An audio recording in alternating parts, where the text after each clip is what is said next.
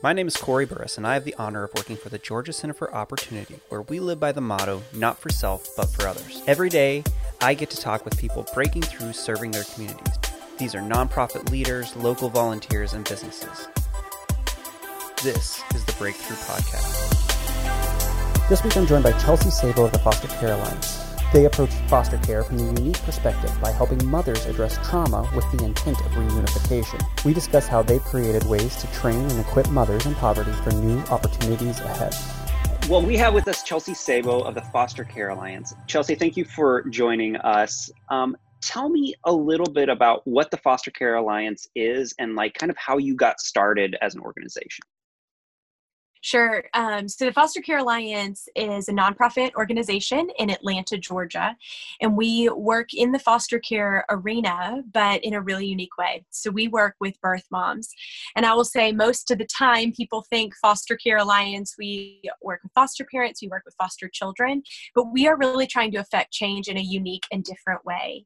And so we work with the biological birth moms to either help avoid out of home placement by working with family preservation or working with birth moms whose children are already involved with the Department of Family and Children Services.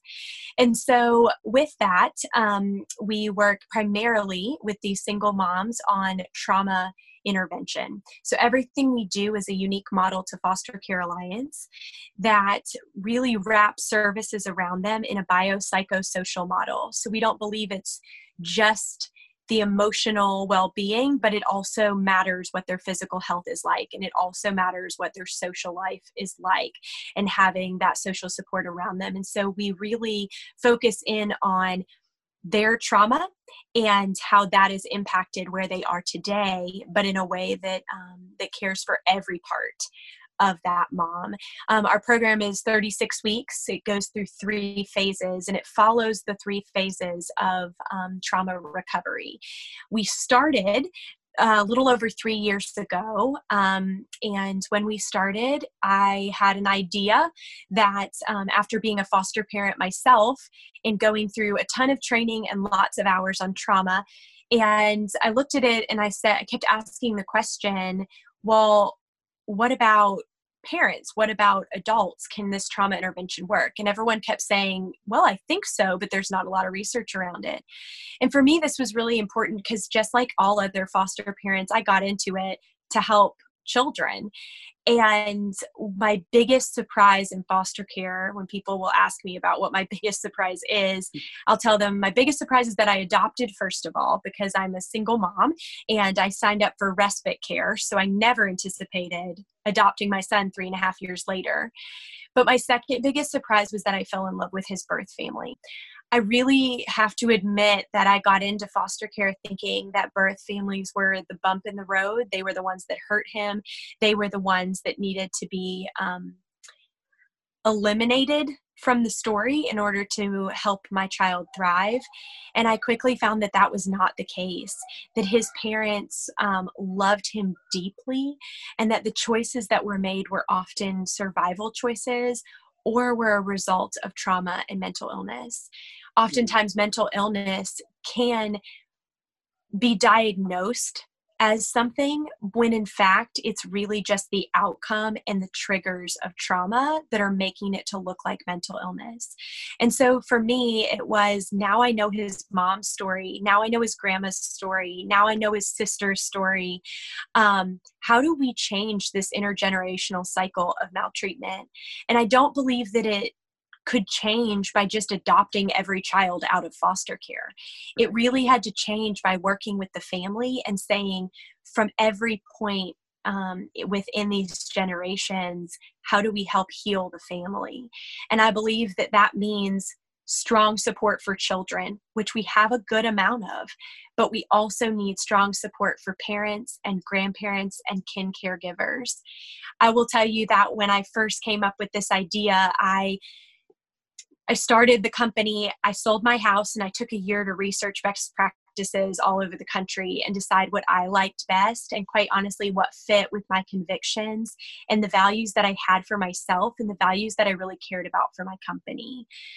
the values that I cared most about for Foster Care Alliance were the values of family, dignity, and generosity. And those three have really guided the direction that we've taken at Foster Care Alliance for me, the biggest shift I will never forget was one time we had court and I was going in. We were probably about a year and a half that I had been fostering my son, and I really just wanted his parents to surrender. I had built a good relationship with them. I felt like I was just ready to be done.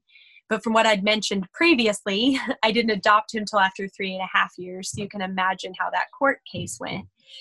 But every time I went to sit and pray for surrender, I found that I was tongue tied. I couldn't journal about it. I couldn't find the words. And I felt the Lord so clearly telling me, stop praying for surrender, but pray for salvation. Mm. For me, I learned that God is about outcomes, but not at the expense of people. But He's also about people, but not at the expense of outcomes. God cares about both. What I didn't know about the story is that at three years, they would surrender. But at one and a half years, it wasn't time. And the reason why was this I got to court and God answered my prayer for salvation, but He didn't answer my prayer for um, for surrender. The court date, uh, we I went to walk in, and she, my my son's birth mom was standing outside of the courthouse and about to go through security, but she was just kind of waiting. And so I went and gave her a hug, talked to her as usual, and said, "Are you going to go in? Are you you know are you coming?" And she's like, "Well." Everything I own is in my backpack. But she had um, a bottle of olive oil and some nail clippers and different things, and um, they wouldn't allow her um, to come in with all of those things in her bag. So they told her, Well, you can just stash it behind a bush. And she said, Chelsea, if somebody steals it, everything I own is in that bag. So, of course, you know, I believe it was God just giving me this naive moment. I said, Well, just lock it in my trunk. It'll be safe there. So we walk out to the parking deck and up three flights of stairs and lock it in my trunk and walk back to court, and everything's great. Well, court does not go well. She um, i have to you know say that she hasn't come to any doctor's appointments and she you know and mm-hmm. has missed visits and they make me confirm a bunch of these things which is always hard to do when you're building a relationship while giving facts. So she proceeds to get up and say terrible things about me none of which were true. So the court date is over. She does not surrender. And quite honestly we both are not loving each other right then but we have the long walk and three flights of stairs back to my car to get her bag. So we're walking in silence and we're just kind of, I'm like, all right, we just got to get here and, you know, get the stuff and move on. And we get up there and she turns around after she gets her bag and's like, Can I ask you a question? And I was like, Sure. And she says, Can you tell me what just happened in court? She was so nervous, traumatized, anxious about court. She didn't even remember what she'd said what they talked about, what the judge had said. And so we started wow. talking about it. Well, this is what the judge needs you to do. This is what is part of the case. Let's write these down. Let's talk. And she says to me, Chelsea, I think you're the only person that's ever really loved me.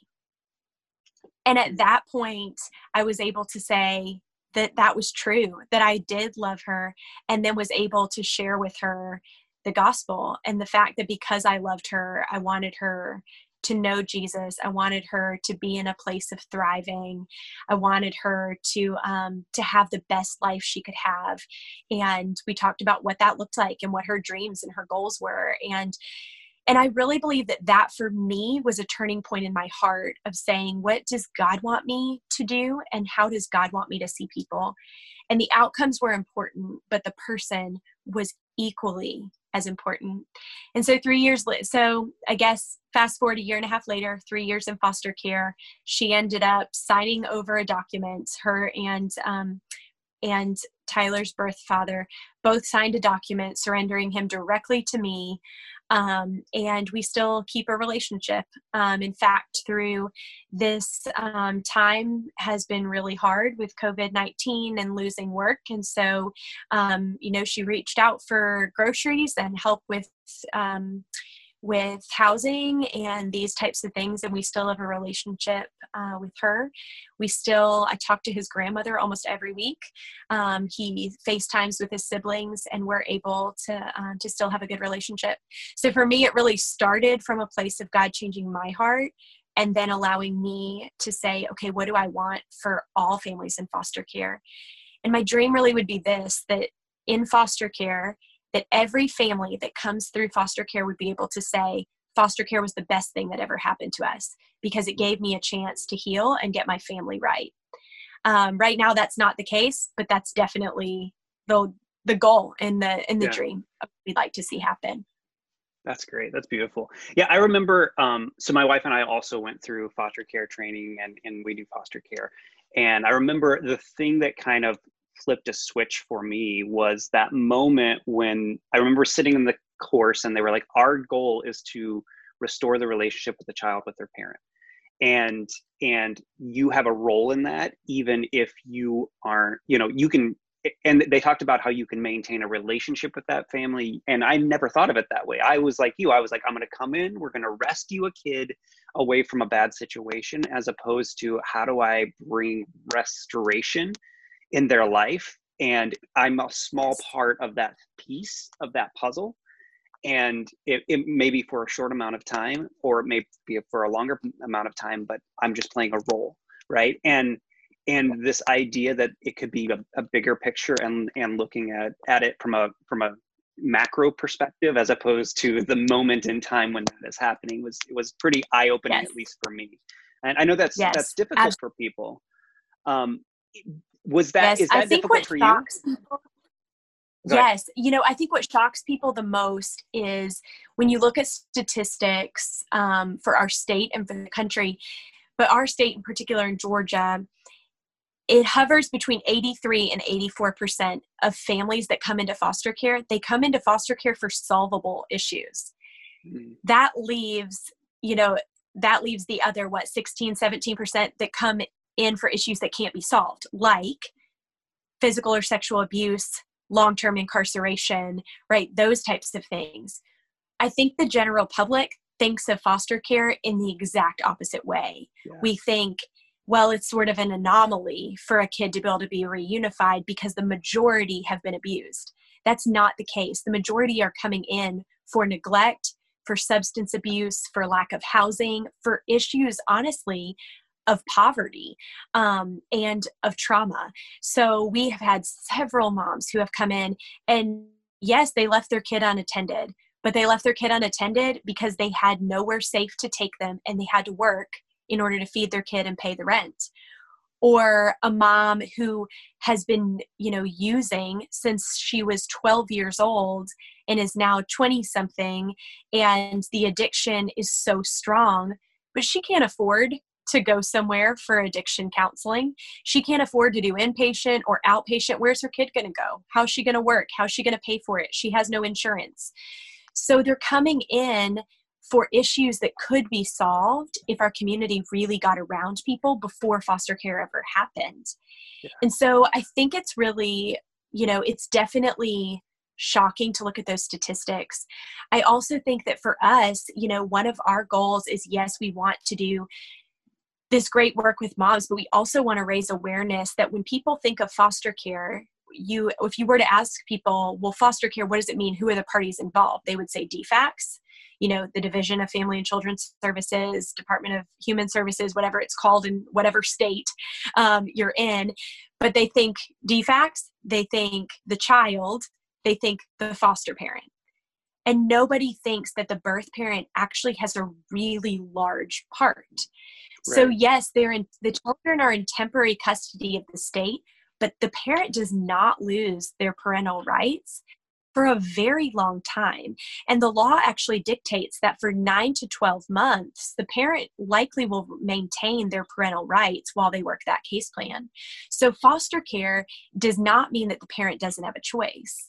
It doesn't mean that the parent doesn't love their child and that they're not extremely consistent with their visits, with gifts, with phone calls, with working. Um, but again, sometimes they just need that extra push and that extra help.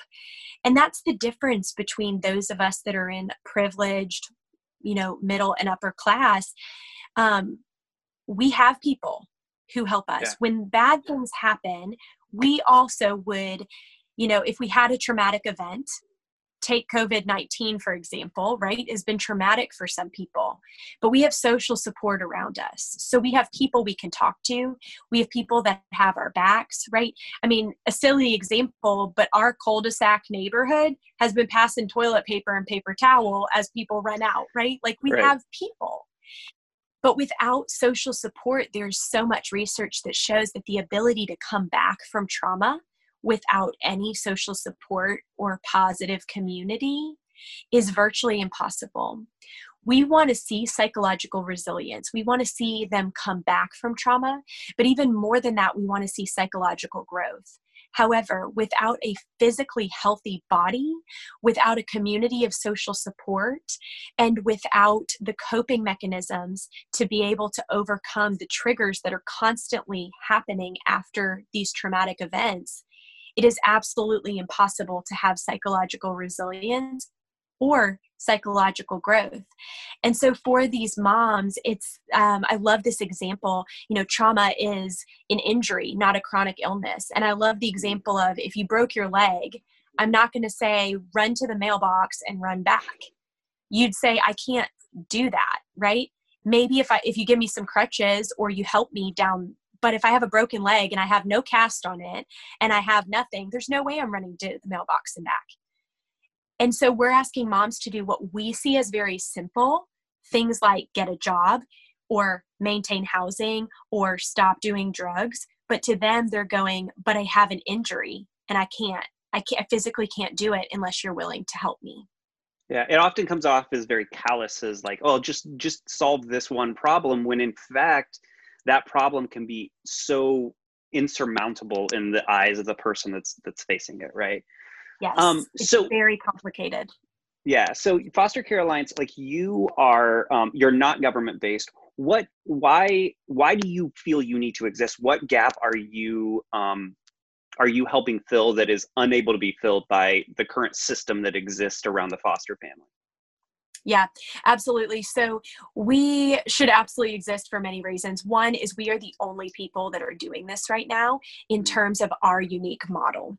So coming at it from three phases of trauma intervention, there is trauma intervention for PTSD, but it is not often diagnosed and treated as PTSD in these moms. However, 98% of the moms who we see are coming in with complex PTSD. Um, the stories are so horrific that were I to see them on a screen in a movie, I would likely have to walk out. It would make my stomach sick. So we are really not going at the problem like we should. We're giving case plans and checklists, and they're they're often accomplishing these checklists in a period of time, but then we're seeing children come back into care or we're seeing children still not in a healthy and thriving family. So we believe that we exist because we need to see this underlying cause. Oftentimes, when it comes to large government entities or even large companies, it's very hard to change your systems and your policies quickly. It's also really hard to do research and to make these types of shifts based on new and reoccurring evidence. So we believe that we exist to be able to start showing these results. We have great support from the Division of Family and Children Services here in Georgia. We love them, they love us. We're working very closely. But we believe because we're small and because we're not tied to the government and we're not tied to anything in particular with any sort of um, any sort of agenda besides us saying simply we want to show best practices, we're actually able to do the research and be able to do these rigorous control trials to be able to look at it and say, okay, is this working? Does doing trauma intervention move the needle? Faster and more efficiently for our families. And once we can prove those things, then we have the ability to talk to not only government entities, but be able to franchise and train other service providers, as well as work with um, stakeholders such as policymakers and government officials on what this looks like for us to be able to have a better system for our moms. So I feel like putting us as a nonprofit um, allows us to really be able to do this work without having to convince people to pay us at the same time. Because mm. when you're doing things that are innovative and different, it takes a minute for people to buy in. And so for us to just say, okay, but here's the bill, it costs $5,000, you know, 5370 to be exact, for moms to go through this program, they're looking at us going, but we do it service based and what they attend, and this is how much we're willing to give. And so there's a whole system. We've actually found it quite hard to contract with the government, um, with the division, because they don't have a category for us. What we do isn't necessarily all billable services to them. And we don't want our moms, we don't want to have to say to our moms, well, you can't do this piece and you can't have a full trauma intervention and you can't have full trauma recovery because we can't get this piece paid for.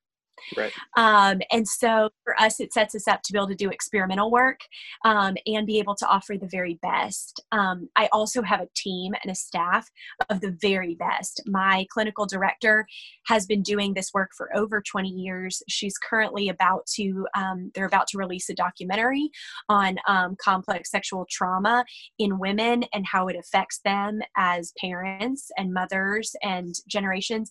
And she was one of the featured um, featured uh, trauma I think they call them traumaticians or something, but she is very, very well versed in trauma. And so, what's amazing is I have people like that on my team who this is their life's work. And, you know, we are starting a study right now with Notre Dame and the Leo Institute to see what the economic impact is, because that's really important to be able to show in our world. Um, but what's exciting is we always say we don't know that there will be a day we're not doing some sort of research study um, simply because we can and we can figure out what's best and we can always offer our moms the best. What's crazy is that our population needs the best because they're the most complex and however they have the least access to the best. And so we want to flip the table on that and we want to see that just because you can't you don't have the money doesn't mean that you don't deserve the very best in treatment. That's beautiful. That's great. Um, so you have, you've mentioned a few times about uh, the current COVID situation and lockdown and what impact this is having. One of the things that we've been trying to talk about is that there is an emotional stress put on. I mean, it's put on us, right? Like we have our kids coming in and out, and we're we're adjusting to a new life. But for somebody that is coming out of a traumatic situation or living in the midst of a traumatic situation, this is this is not it. This is this is going to have rolling impact. Um, where do you guys see this having an impact on the um, foster care system, the stress on the foster care system, but also on the individuals and parents um, needing support from the foster care system? Yeah, absolutely. It's a pretty complex answer, yeah. probably complicated answer to that. Um, there's, you know, a lot of impacts that it's having for, um, you know, birth parents in general. There's a huge stress, right? So all of the moms that were in our program had jobs. Now, like two are still employed, right? Wow. So that's had a huge stress. Um, not being able to make the rent, not being able to even buy groceries. That's been difficult. We as an organization have stepped in, and our moms can request groceries at any time, and we send them an Instacart. Um, uh, gift card and we have donors who have stepped up and stepped around that which is wonderful and we've worked you know to really help them to figure out the rent situation and and partnered with others on that um, it's been really hard for the moms who have worked their case plan and were very close to being reunified with their children. And now there are things on their case plan like st- job stability and housing that is no longer and they feel like they've taken steps backwards. They feel like they've let their kids down. They feel like the time clock is still ticking and every and we're going to lose our kids now. Um, DFACS has assured us that that is not the case. Um, i will say DFACS gets a bad reputation in a lot of places those that we work with have been amazing. Um, one thing that we were assured of was there has been quite a bit of relapse um, with substance abuse. You're stuck in a house by yourself and you need to cope. Um, has said that in this time, if they are honest with their case manager and say, I just need to let you know I used, I'm not using regularly, but I did, and this has happened, DFACS isn't going to drug test them in this time. Um, at least in, you know, some of the counties that we work with. I can't say that across the state, but you know, I've had case managers and uh, directors who've said that, and that's amazing. That has taken pressure off our moms. Now, of course, we don't tell them that ahead of time because we don't want them to relapse. But you know, that's been different. I would say moms who have struggled with suicide before, it's been really hard even those who haven't have had thoughts of suicide. And I feel like we've had to step in and say, we're not going to make much progress on a case plan right now, but we want all of our moms to be alive and at the end of this and so we've really had to step into some crisis moments of um, of walking them through um, these moments. We've had to change some policies for us in terms of what this looks like. Um, we have done telemedicine and we've continued to do Zoom and, uh, you know, and a HIPAA compliant platform for therapies. The internet is unreliable. They might be in a home with 10 people and so trying to get alone to do therapy and talk about trauma is not going well right? Um, so it's been very very difficult. We have had to try not to be discouraged and simply to say okay we're going to do the best we can do. And so some we have continued to check in but we have deferred their therapy until we can get them back in the office. Um, you know and so we've had to really make some adjustments. Um, you know i would say on the nonprofit side the stress has been there of a lot of companies aren't making it. A lot of nonprofits aren't making it. Donors are pulling out. Foundations aren't giving to new grantees right? As a young foundation with no endowment fund or i'm sorry as a young um, nonprofit with no endowment fund and only three months reserve um, you know which quite honestly for our size of nonprofit having a three month reserve was quite an accomplishment and it's gone now. Um, you know and so we've been you know we had to go down to two days a week and what did that look like? And you know so it's been it's definitely been a challenge um, for us but in the midst of it you know, the church has really come around our moms in a great way. And we've had some really powerful stories of people who have stepped in. And like I said, we've really prioritized things like groceries, um, laptops for kids. We had one mom who had four children and one cell phone, and she was trying to continue doing virtual learning with her four elementary and middle school age children on one phone. Um, not possible. And so we're actually working with a church right now to do a summer tutoring program to help kids catch back up. You know, things that we never thought we would be doing for our moms because it wasn't part of our initial mission. Um, we've kind of had to step in and be creative. But I will say my team has reacted beautifully. Um, the innovation threw us for a loop for a week and we were reopened within a week, but we had to hmm. figure it out. Um, you know, we did have to cut some services because we wanted to be able to guarantee our work. And we wanted to be able to um, not just waste people's time but know that what we were doing was effective. And so some of our you know our hands-on parenting classes and modeling parenting weren't working. So we said we're bringing those back in august. Um, but we tried it and it didn't work right? Um, so, all this to say, we are reopening partially one day a week come the first week of June just to start on ramping some new moms. But our groups used to be 10 to 12, now our groups are four to five, um, you know, and a lot of social distancing that'll happen in that case it's really weird to think about taking temperatures and wearing masks when right. you're in therapy um, but we're doing it and uh, and we made it through the storm and i really feel grateful for that. Um, in terms of DFACS i think we're going to see a huge influx of foster children after this.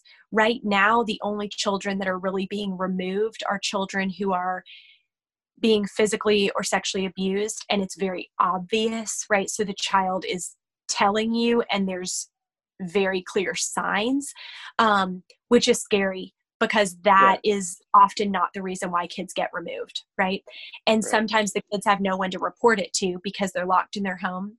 Um, yeah. Like I said, that we. Was, Go ahead. That was one of the discussions that I had had with uh, some families and with our uh, workers as well, social workers, is they were saying that like the influx of kids into care is stopped or slowed down because the reporting mechanism, which is schools and and, and public environment where people schools, see things happen, churches, yeah, it's they're mm-hmm. non-existent, and so this it's still happening, but it's happening behind a closed door, which is such a scary and and um, just heartbreaking kind of situation. Yes.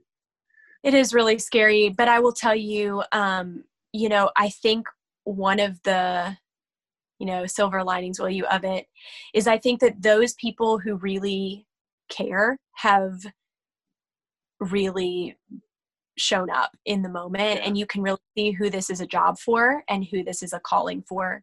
And there's one particular county administrator whom i love that does family preservation um, in gwinnett county and she and i were just talking we've gotten to be friends and so we kind of checked in throughout how you doing? you know that sort of thing and um, just as friends but one she was telling me one night that there was this one child who um, you know they were investigating and that sort of thing. And she was telling me you know do you know how hard it is to do an an investigative interview over zoom when you don't know who's standing on the other side of the computer? Oh yeah. like you tell the parent to leave but you don't know that the parent left. And so the child is likely not going to be. And so she was telling me you know that there was so much anxiety that in the middle of the night she couldn't sleep and her case manager couldn't either and texted her and said can i have special permission? I promise i'll wear a mask can I just go lay eyes on them? And she was like, Yes. And so I think, you know, we talk about, you know, I often see thank you, doctors, nurses, all of that. And yes, thank you. We are so grateful. But I think the unsung, some of these yeah. unsung heroes and front line workers are our case managers who are risking their life and health to lay eyes on children and make sure that they're safe. Um, and you know, you know, we can tell now which case managers I mean, are willing to risk their life for their children, and they need to be celebrated because um, this has been a very challenging time um, for them. And you know, and I think we're I think we're going to see a huge spike in numbers um, simply because rent will be due again, and we're going to see a lot of evictions. Um, summer lunch, you know, has always been an issue. Schools have been providing throughout this school year somewhat. Is that going to continue? Probably not, but they're still not going to have jobs, right? right? So there's still there's still going to be a lot of that not to mention, you know, we have moms who were in domestic violence homes and we were trying to get them to leave and go out, but now it's shelter in place. You don't have a mm. choice but to leave, but to stay. And so, you know, and shelters are filling up so quickly. Um, and they're trying to social distance so their numbers are down it's just for the population that's really unseen and forgotten um, this has been really devastating yeah absolutely well, I, I, want, I want to respect your time, so I, I will let you go. But uh, before we do that, this is Foster Care Awareness Month, um, May. And so I know there are people out there that want to know how they can help. Maybe maybe they aren't at a place where they're ready to to be a foster parent. Maybe they're they don't know of a way to get involved. How can people both support what you're doing, but also support um, in their community and be aware of of what is happening in their community from a foster um, perspective Yep, absolutely. So, like I said before, foster care is so much more than just being a foster parent. There are so many um, pieces that need to be um, that need to be met. And so it's not a one foster family can help solve the problem. It's that we need the whole community to come around these families. And so there's many ways to get involved. Um, there's an organization here in Georgia, but is in several states called Promise 686.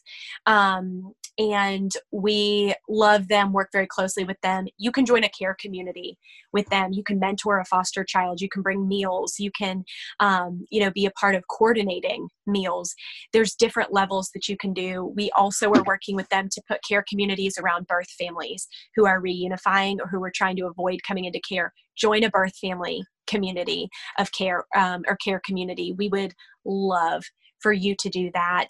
We are currently in the process of trying to get small groups and um, and neighborhoods together to put together thank you baskets and emergency packets and things like this for our DFACS case managers for the ones that are on the front lines to say thank you. For a lot of them, they don't get paid much and they may be in the same situation feeling like they're scared of crossing into poverty and so we want to be able to support them that's huge um, reach out to your local DFACS um, or Department of Human Services, whatever it looks like, reach out, ask, is there a kid that needs a mentor? Um, I've got some extra hours. I could do a Zoom call and tutor someone in math or writing or, um, you know, science. I, you know, because you have abilities and jobs and work you have the ability to mentor um, and to tutor a lot of these kids and a lot of this can be done virtually. Um, i would love to see that moving forward. Um, and then lastly i would say you know donate if you can to places like us, but also to places like your local food bank and those that are meeting these needs of diapers and um, and food and rental assistance and step up step in um, and help us be able to do this. I would love for you to give to foster care alliance. However wherever your heart is we want money to be used because every we want our children and our families to be affected well. And so it's important that we stay funded but it's also so important that um, some of these other places stay funded have the donations um, and have the place and have what they need in order for us to serve these families as a community. One more way that you can give that's kind of creative, and we've had a couple neighborhoods do, is a neighborhood gift card drive. So everybody has unused gift cards, everybody has um, partially used gift cards, and everybody has the ability to order gift cards online. It could be $5, it could be $2, it could be $200. We would love to see people send gift cards to us. Um, so do a gift card drive in the neighborhood. See how many you can get together, send them to us. We'll put them together and we'll give them out to families in need that are involved um, in foster care for our children and our families. Thank you for your time. Um, thank you for what you're doing and the heart behind what you're doing because it, it, it is true. There's so many facets to this issue and there are so many steps that we can take and so many people involved um, in ways that we don't even know right? People involved in in the making sure that people have opportunity available to them that they're not stuck in a situation. So thank you for your your work and your support and hopefully we can connect again after this covid situation and talk about what were the opportunities that opened out of it you know what what doors were opened um, and um, but uh, thank you for the for what you're doing at the Foster Care Alliance. We really appreciate Love it. Thank you for joining us. If you know of people making a difference in their community, we want to hear about them. Send us a message on Facebook at GA Opportunity. And don't forget to like us while you're there. The Breakthrough Podcast is a production of the Georgia Center for Opportunity. You can find out all the work that we do to help break down the barriers leading to poverty at georgiaopportunity.org.